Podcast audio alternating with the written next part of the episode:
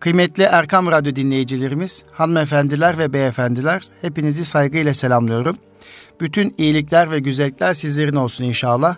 Bugün yine Eğitim Dünyası programında birlikte olmanın mutluluğunu ve heyecanını yaşamaktayız. İstanbul Gönüllü Eğitimciler Derneğimizin katkılarıyla hazırlanan Eğitim Dünyası programını ben Deniz Nur Özkân sunmaktadır.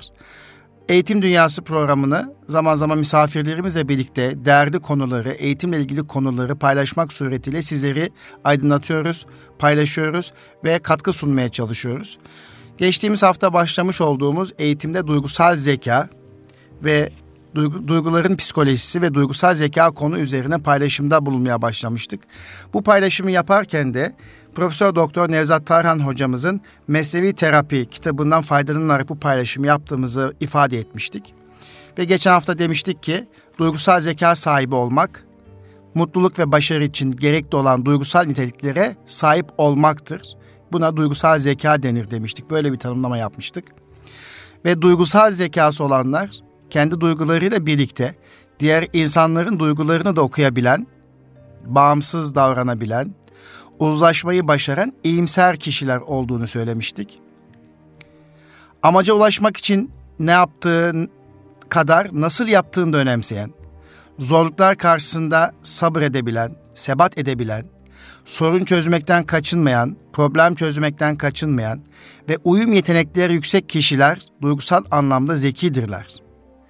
Mantıksal zekilerin akademik başarıları güçlüyken, bunu özellikle geçen hafta da ifade etmiştik. Mantıksal zekilerin akademik başarıları güçlüyken, duygusal zekilerin hayat başarıları, evlilikleri, arkadaş ilişkileri ve iş başarıları oldukça iyidir demiştik. Kendileriyle de barışık olduklarından zorluklar karşısında iş uyumları bozulmaz. Her zaman ümit duygularını ayakta tutabilirler. Ve duygusal zekaya sahip olan insanlar kendilerini tanıma becerileri oldukça iyidir. Öz bilişleri yüksektir. Öz denetimleri yüksektir. Dürtülerini kontrol edebilirler. Duygularını rahat bir şekilde ifade edebilirler. Duygularını ifade edebilme ve duyguları anlama bakımından başarılıdırlar. Başkalarının duygularını anlayabilme bakımından empatik beceriler yüksektir. Engellere rağmen engellere takılıp kalmazlar. Yola devam edebilirler. Yani sebat ehlidirler. Kendini harekete geçirebilme becerileri yüksektir. Yani motivasyon kaynakları yüksektir. Kendi kendini motive edebilir. İş disiplini yüksektir. Uyum sağlayabilme, sorun çözmeye isteklidirler ve çözüm odaklıdırlar. Uzlaşmacı ol- olurlar ve çözüm çözüm odaklı düşünme becerileri yüksektir. Her zaman ümidi ayakta tutarlar ve iyimser olurlar. Yeni gelişmelere, deneyimlere açık olurlar ve kendilerini geliştirmeye istek duyarlar diye ifade etmiştik. Bizim kültürümüzde, kıymetli Erkam Radyo dinleyicilerimiz, bizim kültürümüzde ilim ve irfan birbirinden ayırt edilmiştir. İlim sahibi olup irfan sahibi olmayanlar, sırtına kitap yüklemiş ama adam olamamış kişiler olarak tanımlanır. Çok bilgili ancak sosyal ve duygusal becerileri zayıf olan bu kişiler sevilmez ve çoğunlukla yalnız kalırlar. Başarısız olduklarında çevrelerinde kimseyi bulamazlar. Bu çok önemli. Evet, Yunus Emre'nin şöyle bir sözü var, deyişi var biliyorsunuz. İlim, ilim bilmektir. İlim kendini bilmektir. Sen kendini bilmezsen bu nice okumaktır diyor. İlim önce kişinin kendisini tanıma imkanı sunmalıdır. Dolayısıyla bilmek başka ve bir de irfan sahibi olmak başka bir şeydir. İrfan sahibi olmak demek duygusal zekası yüksek olabilmek demektir. Biz zaman zaman deriz Anadolu'nun irfanı çok yüksektir deriz. Yani Anadolu'nun irfani duyguları yüksek olmaz. İrfan sahibi olması demek duygusal zekası yüksek bir Anadolu insandan bahsediyoruz. Dolayısıyla hem ilim hem irfan sahibi kimselerse bu insanlar sınırlarını bilir. Kendilerini bilgileri nedeniyle başkalarından asla üstün görmezler. Ama ilim sahibi de irfan sahibi değilse onun kibrinden, gururundan yanına yaklaşılamaz. Bildiği ilimde sadece kendisinde bir e, yük olarak kalır. İnsani değerlerin akademik değerler kadar önemli ve gerekli olduğuna inanır. İlim sahibi ve irfan sahibi ve o değerleri de sürekli yaşatmaya çalışırlar. Hani deriz ya Anadolu'da bir tabir vardır. Arif olan anlar sözü bu anlayışla dar bir mesele olmuştur. bilgiyi uygulamaya geçirmek anlamına gelen arifliğin özellikleri kültürümüz ve inanç sistemimizce insanı kamilin vasıfları kabul edilerek yüceltilmiştir. Empati ise diğer gamlık adı altında, yani diğer insanlar hakkında da gam, kaygı hissedebilme şeklinde geleneğimizde yer almıştır. Yani bugün empati olarak kullandığımız kelimenin medeniyetimizdeki adı diğer gamlık. Yani başkasının yerine kendini koyabilme, başkasının gamını hissedebilme, kaygıyı hissedebilme becerisidir. Kendine hakim olmak ve öz denetim, nefis terbiyesi adı altında dedelerimize uygulanırdı. Duygusal zeka eksikliğinde ise neler olurdu? Onu hatırlayalım kısaca. Duygusal zeka eksikliğinde depresyon, şiddet dolu bir yaşam, uyuşturucu bağımlılığı, hayat başarısızlığı gibi durumlarla karşılaşıldığı somut bir bilgi olarak önümüzde durmaktadır. Nitekim duygusal zekası düşük olan çocuklarımızın hayat başarılarının düşük olduğunu görmekteyiz.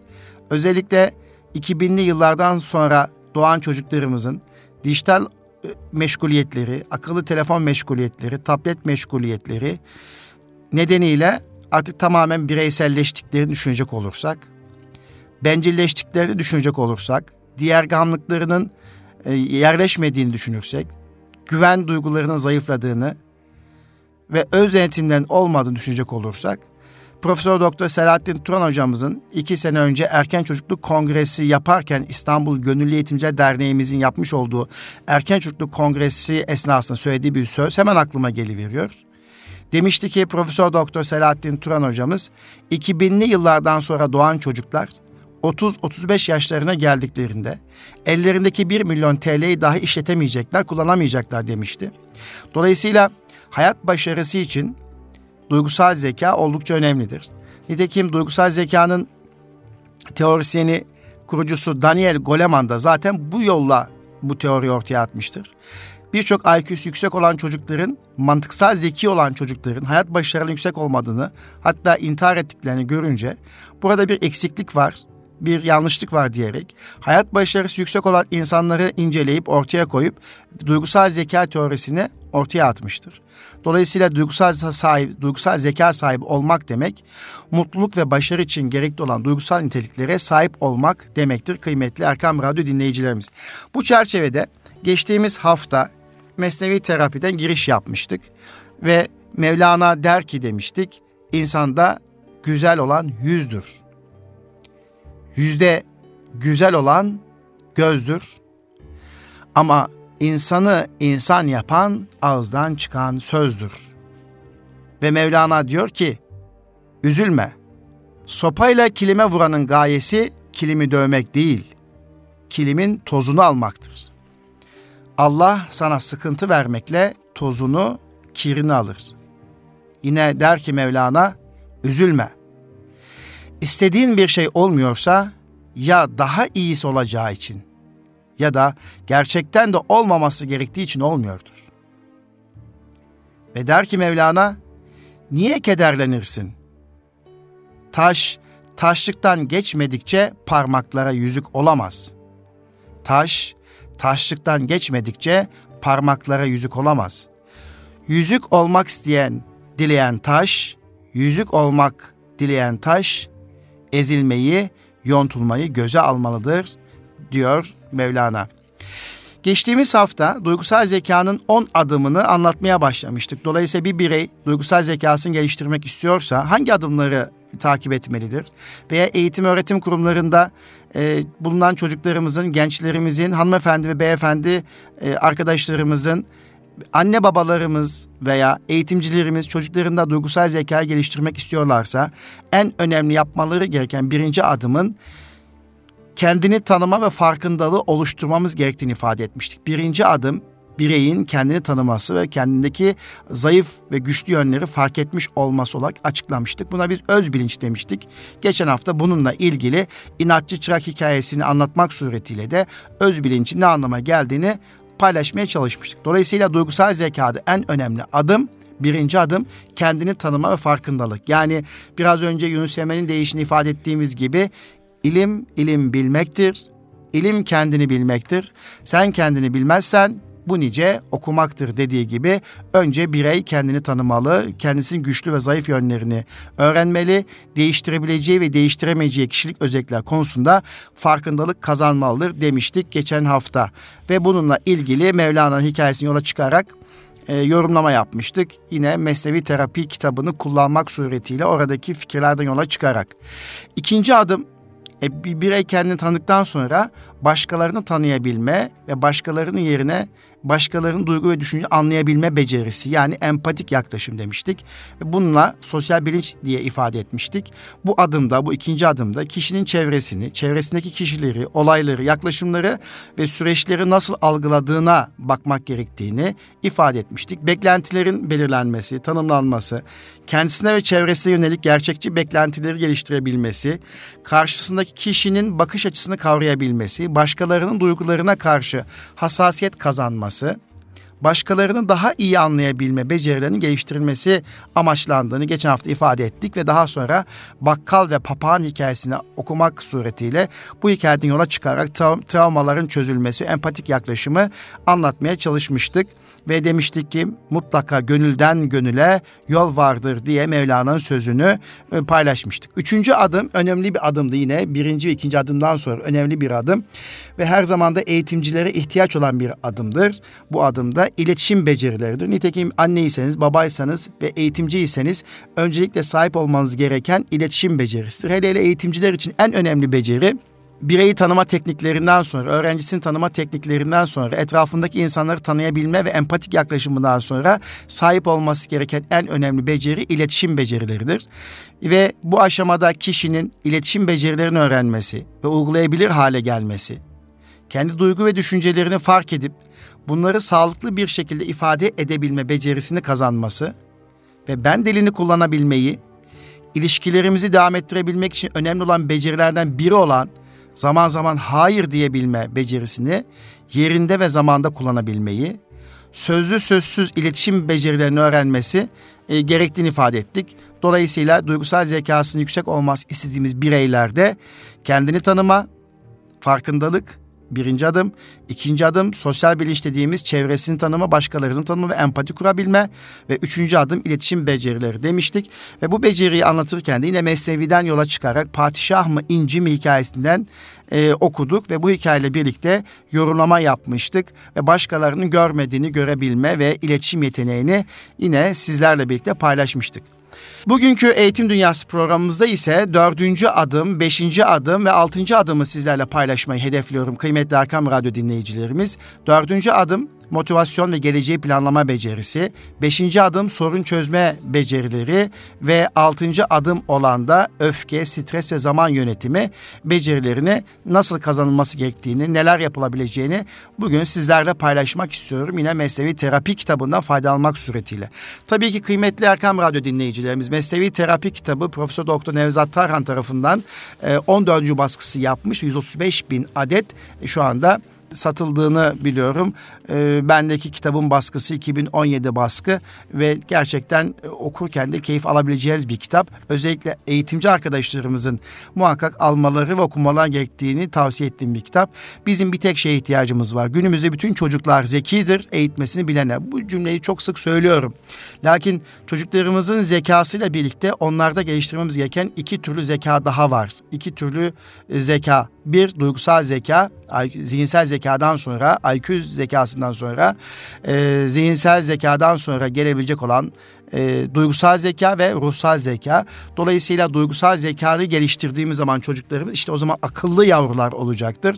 İşte akıllı yavrular olabilmesi için, çocuklarımızın akıllı olabilmesi için, büyüklerine hürmet gösterebilmesi için, küçükleri sevebilmesi için, toplumsal olaylara duyarlı olabilmesi için, öğretmenlere saygı gösterebilmesi için, vatan meselesini e, değerlendirebilmesi için, Afrin'deki olayları doğru yorumlayabilmesi için, e, gerektiği zaman canını verebilmesi için, gerektiği zaman bayrağı için mücadele edebilmesi için, gerektiği zaman on beş Temmuz iki bin on altıda olduğu gibi tankların karşısında dik durabilmesi için, cesaretli olabilmesi için, korkmaması için ihtiyaç duyulan şey duygusal zekaların çocuklarımızda geliştirilmesidir.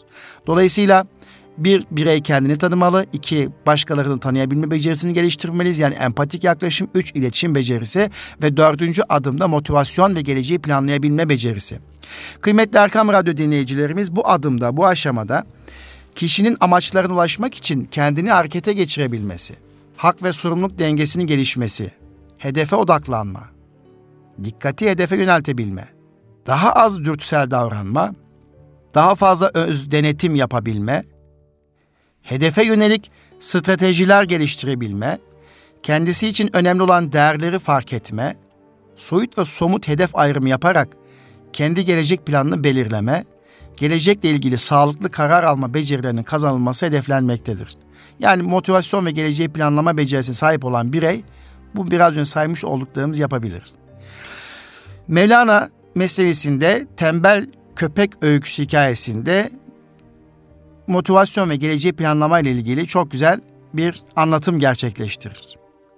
Tembel köpek öyküsü şöyle: kış olunca köpek bir kenara büzülerek der ki, şu yaz bir gelsin, dişimi tırnağıma takıp çalışacağım ve kendime bir sığınak yapacağım. Yaz gelince de canlanır, güçlenir ve benim gibi güçlü bir köpeğin sığınağa ve ihtiyacım var. Sığınağa ne ihtiyacı var? Hangi eve sığarım ben? Der. İnsanın motivasyonunu en çok engelleyen şey tembellik eğilimidir. İnsanoğlunun cennetten kovulması aceleciliğiyle cennete girememesi de tembelliğiyle ilgilidir. Hazreti Adem'in cennetten indirilmesinde memnu meyve yeme ile sembolize edilen durum, Hazreti Adem'in Hazreti Havva'dan alacağı zevkler anlamında değerlendirilmelidir. Gerçekten de insanoğlu zevke ulaşma konusunda yaratıcının koyduğu sınırları zorlar. Bidayeti cennette olan insanoğlunun yeniden cennete girmesi için de çalışması gerekir. Motivasyon için insanın bir amacının olması lazımdır.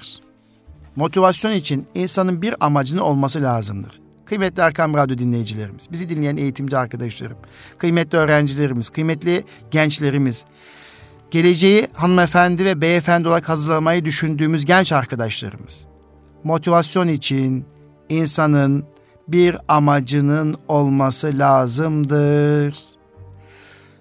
Eğer motive noktasında sorun yaşıyorsanız, motivasyonunuz çabucak bozuluyorsa, güçlü bir amacınız, güçlü bir çünkünüzün olmamasından dolayı olduğunu lütfen bir kenara yazınız. Bu hayatta iyi bir amacınız, iyi bir çünkünüz varsa, güçlü bir çünkünüz varsa yerinizde duramazsınız. Engellere takılıp kalmazsınız. Niçin bu dünyada varsınız? Bu dünyada varoluş amacınız nedir? Bu dünyaya katmak istediğiniz değerler nelerdir? Katkı nedir? Siz yoksanız bu dünya ne kaybeder? Siz var olduğunuzda bu dünya sizinle ne kazanacak? İnsanlık ne kazanacak? Dolayısıyla insanın iyi bir amacının olması güçlü bir motivasyon kaynağıdır. Emeli olan bir insan harekete geçebilir. Amacı olan bir insan harekete geçebilir. Vizyonu olan bir insan, mefkuresi olan bir insan, davası olan bir insan hareket halindedir sürekli. Hedefi olmayan gemi akıntıya kapılıp gider sevgili arkadaşlar. Ama hedefi belliyse gitmek istediği yere varır. Motivasyon, bir hedefe doğru yola çıkan kişinin o hedefle ilgili isteğinin olmasıdır. Hikayedeki hikayedeki köpek kış gelince bir köşeye büzülüp ihtiyacının farkına varıyor ve şu yaz bir gelsin de diyor, ama yaz gelince ihtiyacını unutuyor. Burada kısa vadeli düşünen insanların bir sonraki hali düşünmemeleri vurgulanmış. Köpek sadece bulunduğu anı düşünüyor. O anda bir acı çekmedikçe gelecekte olabilecekleri hesaba katmıyor. Tembel köpeğin durumundaki kişi yazın çalışmaz ama kışın gelince de titrer. Eğer kışın titremek istemiyorsak yazın kışı hatırlayarak tembellikten kurtulup tedbir almak için kendimizi motive etmemiz gerekir. Bu nedenle kısa vadeli düşünen insanlar geleceği planlayamazlar. Kişi uzun vadeli düşünüp kendine bir hedef koymazsa tembellik galip gelir.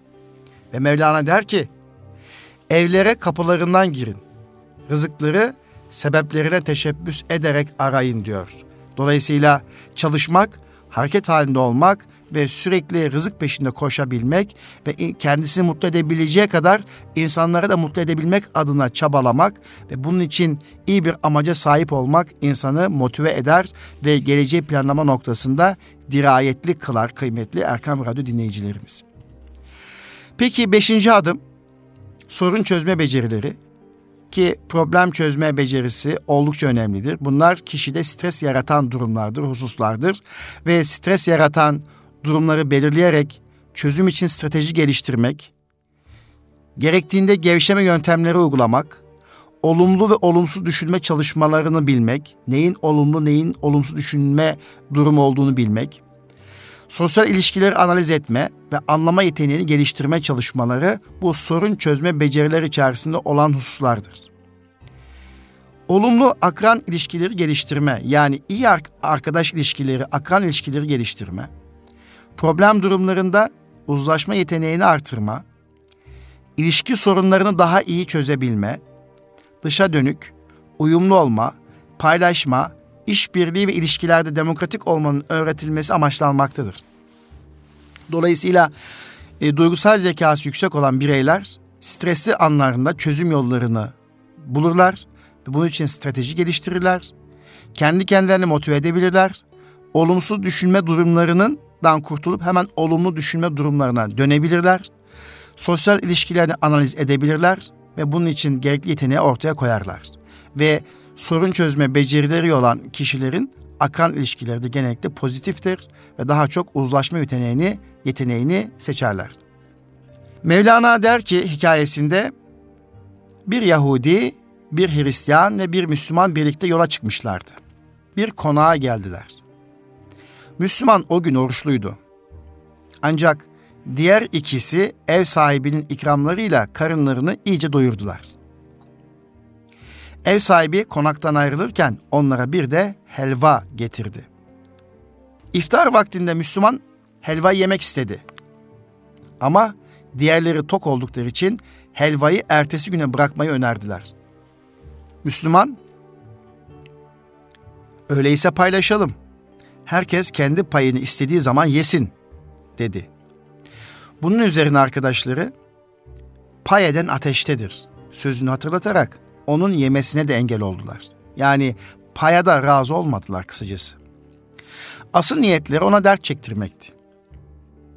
O gece yatıp uyudular. Kalktıktan sonra birbirlerine rüyalarını anlatmaya karar verdiler. Ve en güzel düşü gören helvayı alsın diye sözleştiler. Önce Yahudi başladı. Yolda karşıma Musa peygamber çıktı. Peşinden gidip Tur Dağı'na geldim. Derken ışıktan bir kapı açıldı. Birlikte ışığın içinde kaybolup gittik. Sonra dağ üç parçaya ayrıldı ve bir parçası denize düştü. Deniz suyu tatlı oluverdi. Bir parçası yere düştü. Yerden tatlı sular fışkırdı. Bir parçası da Arafat Dağı oldu. Bir ara kendimden geçtim. Ayıldığımda baktım ki dağda yerinde Musa'da. Sonra dağın altındaki ovada bir sürü insan gördüm. Peygamberlerdi bunlar. Böylece onların birliğini anladım, diye rüyasını anlattı Yahudi. Sıra Hristiyan'a gelmişti. Rüyamda Mesih'i gördüm. Onunla göğün dördüncü katına çıktık. Öyle şeyler gördüm ki dünyada benzerini görmek mümkün değil. Müslümanın anlattığı rüya da şöyleydi. Rüyamda Resulullah'ı gördüm. Bana bir dostumun Tur Dağı'na çıktığını, diğerinin ise İsa peygamber ile göğün dördüncü katına yükseldiğini, böylece o hünerli kişilerin üstünlüklerine layık yerlere vardıklarını söyledi. Sonra da benim gibi geride kalmış bön bir kişinin ancak helva yiyebileceğini bildirdi. Ben de en yüce peygamber olan Allah elçisinin buyruğuna karşı çıkmayacağım için kalkıp helvayı yedim, dedi. Sorun çözme becerisi şartlara göre değişiyor kıymetli Erkam Radyo dinleyicilerimiz. Çözüm odaklı düşünmeyen kişilerde sorun çözme becerisi pek gelişmez. Çözüm odaklı düşünmeyen kişilerde sorun çözme becerisi pek gelişmez. Bir başkasının başına gelen bir olaydan sonra bu olay benim başıma gelirse ne yaparım şeklinde zihinsel egzersizler yapmak sorun çözme becerisini gerçekten geliştirir. Sorun çözme yöntemlerinde önce sorunu, önce problem cümlesini tanımlamak gerekir. Daha sonra muhtemel çözüm yolları belirlenmeli ve en kuvvetli çözüm yoluna karar verilmelidir. Artık tekrar tekrar aynı çözüm yolları düşünmemeli, düşünülmemeli. Buradaki örnekteki kişi, yani hikayedeki anlatılan Yahudi, Hristiyan ve Müslüman hikayesinde anlatılan, helva hikayesinde anlatılan örnekte kişi arkadaşları ikna etmek için onları değersizleştirmeden mizahi bir şekilde en iyi mesajı vermeyi başarıyor. Yani Müslüman şahsiyet. Zaten kahramanların hiçbiri gerçek rüyalarını anlatmıyorlar. İşletmecilikte verilen bir örnek vardır. New York'taki Manhattan'da dört fast food işletmesi aralarında en çarpıcı reklamı yapanın ödül kazanacağı bir yarışma yapıyorlar. Bir tanesi dünyanın en ucuz fast foodcusu, diğeri dünyanın en büyük fast foodcusu diyor. Üçüncüsü dünyanın en gelişmiş fast foodcusu diye yazıyor. Sonuncusu da ne yazıyor? Bu mahallenin en iyi fast foodcusu diyor ve ödülü o kazanıyor. Öbürleri çok iddialı olmalarına rağmen en iyi olanın kendisi olduğunu söylüyor. Ben bu e, örneği başka bir şekilde de size anlat, anlatmak isterim. Bunu da yine bir arkadaşımdan duymuştum. Üç tane doktor bir araya geliyor ve kendilerini e, anlatıyorlar dinleyicilere, reklamını yapıyorlar. Diyor ki ben bu ülkenin en iyi doktoruyum. Bir tane söyle diyor, üç doktordan biri. Ben bu ülkenin en iyi doktoruyum. Öbürü diyor ki ben bırak ülkeyi, bu dünyanın en iyi doktoruyum diyor. Bu dünyanın en iyi doktoruyum. Üçüncü doktora sıra gelince diyor ki ben de burada bulunanların en iyi doktoruyum. Burada bulunanların en iyi doktoruyum diyor. Dolayısıyla e, işte kişi o dünyanın en iyi doktorum diyen kişinin de önüne geçmiş oluyor söylediği cümleyle veya reklam çalışmasıyla. İşte mizahi bir anlatım veya kıvrak zeka oldukça önemli sorun çözmede. Sorun çözme becerisi duygusal zeka becerilerindendir. Diğerlerini dışlamadan sorun çözmek gerekir. İdeal olan karşı tarafın haklarına da saygı göstererek kazan kazan yöntemiyle sorun çözebilmektir. Sorun çözme becerisi yüksek olan kişiler aynı zamanda arabulucu olan kişilerdir. Anlaşmazlık çözümü konusunda uzmanlaşmışlardır. Herkes gelip onlara fikir danışır. Sorun çözme becerisi ne kadar gelişmişse kişinin değeri de o kadar yüksektir kıymetli Erkam Radyo dinleyicilerimiz. Bu çok önemli. Biz dolayısıyla öğrencilerimizin, çocuklarımızın sorun çözme becerilerini geliştirmemiz lazım. Sorun çözme becerilerini geliştirebilmek için okulda, sınıfta veya akranlar ilişkilerinde karşılaştıkları problemlerinin kendileri tarafından çözülmesi için yönlendirme ve rehberlik yapmalıyız. Çocuklarımızın okullarda karşılaştıkları her bir problemi biz çözmeye kalkar. Bunun için okula gider, bunun için öğretmenle görüşürsek çocuklarımızın sorun çözme becerileri gelişmeyecektir. Çocuklarımızın sorun çözme becerileri gelişmediği zaman da bu konuda hayatta başarısız olacaklardır.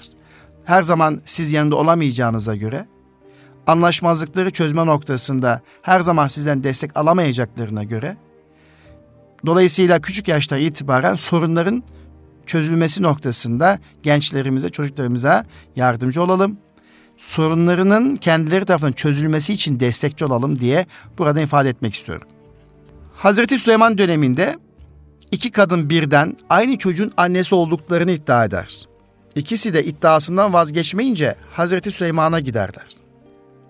Hazreti Süleyman, kılıç getirin, çocuğu ikiye ayırıp ikinize paylaştıracağız deyince çocuğun gerçek annesi, aman, aman efendim, yeter ki çocuğum yaşasın, ben iddiamdan vazgeçiyorum diyerek kenara çekilir. Diğer kadınsa, o benim çocuğum, onu ben istiyorum demeye devam eder. Bu tepkilerden sonra Hazreti Süleyman çocuğu kime vermiştir? Hazreti Süleyman çocuğu, çocuğum ikiye ayrılmasın, yarılmasın, ben iddiamdan vazgeçiyorum diyen kişiye vermiştir. İstemiyorum diyen kişiye vermiştir. Çocuğun gerçek annesi bebeğinin ikiye bölünmesini istemez. Diğeri çocuğun canı pahasına ısrarından vazgeçmediği için onun çocuğun gerçek annesi olmadığına hükmeder. Hazreti Süleyman burada anlattığımız sorun çözme stilinde duyguları dikkate almış, olayların görünen kısmına değil, duygusal muhakemeye öncelik vermiş. Böylece adaleti gerçekleştirmiştir. Mevlana diyor ki, her günün hali dünkü günün haline benzemez. Benzer mi? Mümkün değil. Haller ırmak gibi akar gider. Onu bağışlayacak, akışını durduracak hiçbir şey yoktur. Her günün sevinci bir başka çeşittir. Her günün düşüncesinin başka bir tesiri vardır. Ey genç! Şu beden bir misafirhanedir. Her sabah o eve yeni bir misafir gelir. Her sabah o eve yeni bir misafir, yani yeni bir dert, yeni bir düşünce gelir. Sakın bu misafir bana yük olur, kalır deme. Biraz kalır, sonra yine geldiği gibi gider. Yokluğa karışır. O görünmeyen cihandan, gayb aleminden gönlüne gelirse, onu bir misafir say, onu hoş tut, güler yüzle karşıla. Evet, Mevlana aslında sorun çözmeyle ilgili, insanların nasıl yaklaşacağıyla ilgili çok güzel bir anlatım gerçekleştirmiş. Her günün hali dünkü günün haline benzemez. Haller ırmak gibi akar gider. Onu bağışlayacak, akışını durduracak hiçbir şey de yoktur. Her günün sevinci bir başka çeşittir. Her günün düşüncesinin başka bir tesiri vardır. Ey genç! Şu beden bir misafirhanedir. Her sabah o eve yeni bir misafir, yeni bir dert, yeni bir düşünce gelir. Benim bir öğretmenim var. Allah selamet versin hanımefendi. Kendisine bir hastalık, bir rahatsızlık, bir bela geldiği zaman, hocam, müdürüm, evimde misafirim var der. Bana misafir geldi yine der. İnşallah misafirimi üzmeden onu yolculamak isterim. Bana dua eder misiniz der. Önce ben anlam vermemiştim misafirden kastettiği neydi diye. Ama misafirden kastettiği kendisinin hayatta karşılaştığı dertler, musibetler veya hastalıklardı. Nitekim birinde çok kötü bir şekilde kolu kırılmıştı bir Ramazan ayında ve ona karşı tahammülü, sabrında misafirim var, misafirimi inşallah özmeden uğurlamak isterim diyerek diyerek iki ay sabretti ve güzel bir şekilde o imtihanda kazandı. Dolayısıyla farklı bir bakış açısı. Yani burada Mevlana öyle diyor. Sakın bu misafir bana yük olur, kalır deme. Biraz kalır, sonra yine geldiği gibi gider. Yokluğa karışır. O görünmeyen cihandan, gayb aleminden gönlüne gelirse onu bir misafir say, onu hoş tut, güler yüzle karşıla diyor Hazreti Mevlana. Efendim, duygusal adımda altıncı duygusal zeka gelişiminde altıncı adım öfke, stres ve zaman yönetimi. İnşallah bununla birlikte bugünkü Eğitim Dünyası programımızı İGEDER'imizin faaliyetlerini de söyledikten sonra bitirmek istiyorum kıymetli Erkam Radyo dinleyicilerimiz. Bu aşamada stresi ve stres tepkilerini tanıma, stresle başa çıkma yöntemleri üzerinde çalışma, savaş ya da kaç tepkisi konusunda bilgilenme, rol oynama yöntemiyle stresli bir durumla baş etme deneyimi kazanma eğitimi verilecek. Bu konuda paylaşımda bulunacak. Stresli durumlarda olumlu düşünmenin yararlarını kavrama, zamanı doğru, kaliteli ve hedefe yönelik kullanabilme becerisinin geliştirilmesi amaçlanıyor bu altıncı adımda. Yani kısacası öfke, stres ve zamanla yarış hepimiz için geçerli. Bu tepkileri anlamak, stres tepkilerini anlamak, stresle başa çıkabilmek ve bunu rol oynama yöntemiyle stresli bir durumla nasıl baş edebiliriz? Bu konuyla ilgili kısa bir paylaşımda bulunuyor olacağız. Yine Mesnevi'den bir hikaye, Arslan Payı. Bu hikayeyi ben çok seviyorum kıymetli Erkam Radyo dinleyicilerimiz. Gerçi Mesnevi'nin bütün hikayeleri hem ders veriyor hem de gerçekten e, kişiyi mutlu ediyor. Bir gerçekten terapi oluyor, bunun farkındayım. Bu hikayede defaatlerce paylaştığım için, anlattığım için de biliyorum Arslan Payı hikayesi. Umarım siz de e, aracınızın başında, aracınızı kullanırken bir kulağınız bende, beni dinliyorsunuzdur. Evdeki hanımefendiler, beyefendiler de radyosunun başında veya akıllı telefonlarda Erkam Radyo modülünden bizleri dinlediklerini düşünüyorum. Ve altıncı adım öfke, stres ve zaman yönetimi içerisinde Mevlana'dan bir hikayeyi paylaşmak istiyorum. Arslan Payı. Bir gün bir arslan, bir kurt ve bir tilki birlikte avlanmak üzere sözleşerek dağlarda dolaşmaya başladılar. Birbirlerine yardım edecek, böylece bol bol av hayvanı yakalayacaklardı. Gerçi bu iş arslanın ağrına gidiyor. Onlarla avlanmaktan utanıyordu, lakin sabrediyordu. Üçü birden dolaşıp uzun süre avlandılar.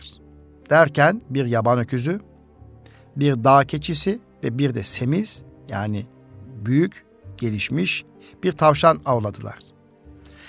Bir su başına geldiler. Uzun süre dolaşmış, yorulmuşlardı. Oturdular.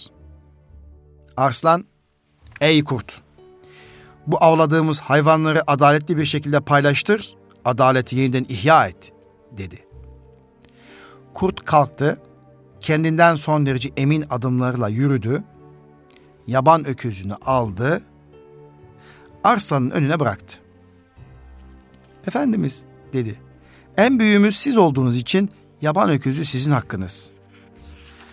Keçi orta boyda ve orta irilikte, "O da bana düşer, o da bana düşer."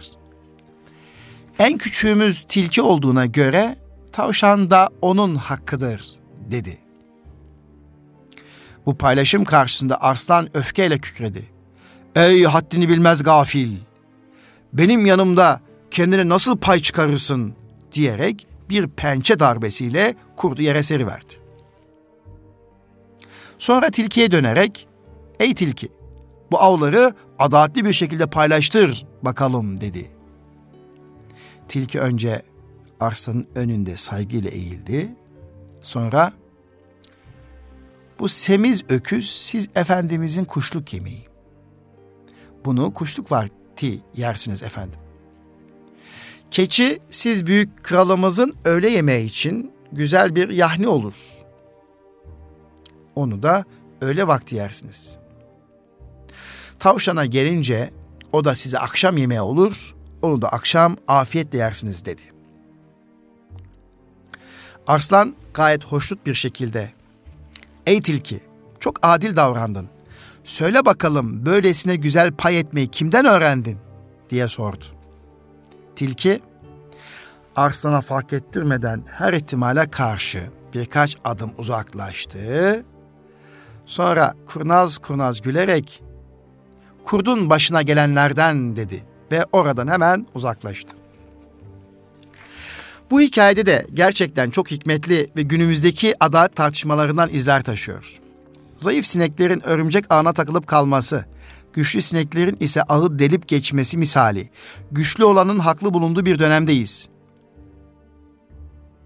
Güçlü olan mı haklı? Yoksa haklı olan mı güçlü? Evet, Türkiye Cumhuriyeti'nin Cumhurbaşkanı Sayın Recep Tayyip Erdoğan Beyefendi, Birleşmiş Milletler'de konuşmasında bu vurguyu yapmıştı.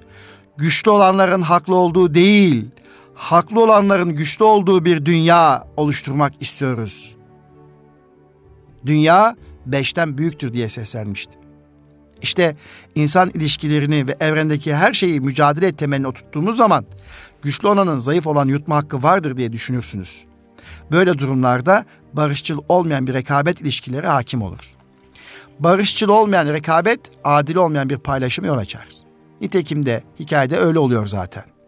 Adil olmayan paylaşımda arslan hakkı olmayan şeylere de sahip ol- çıkma davranışı sergilediğini açık bir şekilde görüyoruz. Gündelik hayatta, sosyal ilişkilerde de böyle davranan kişileri muhakkak görürüz. Bu kişiler ben merkezci düşünürler. Ben merkezci kişilerin adalet sağlamalarını beklememeliyiz.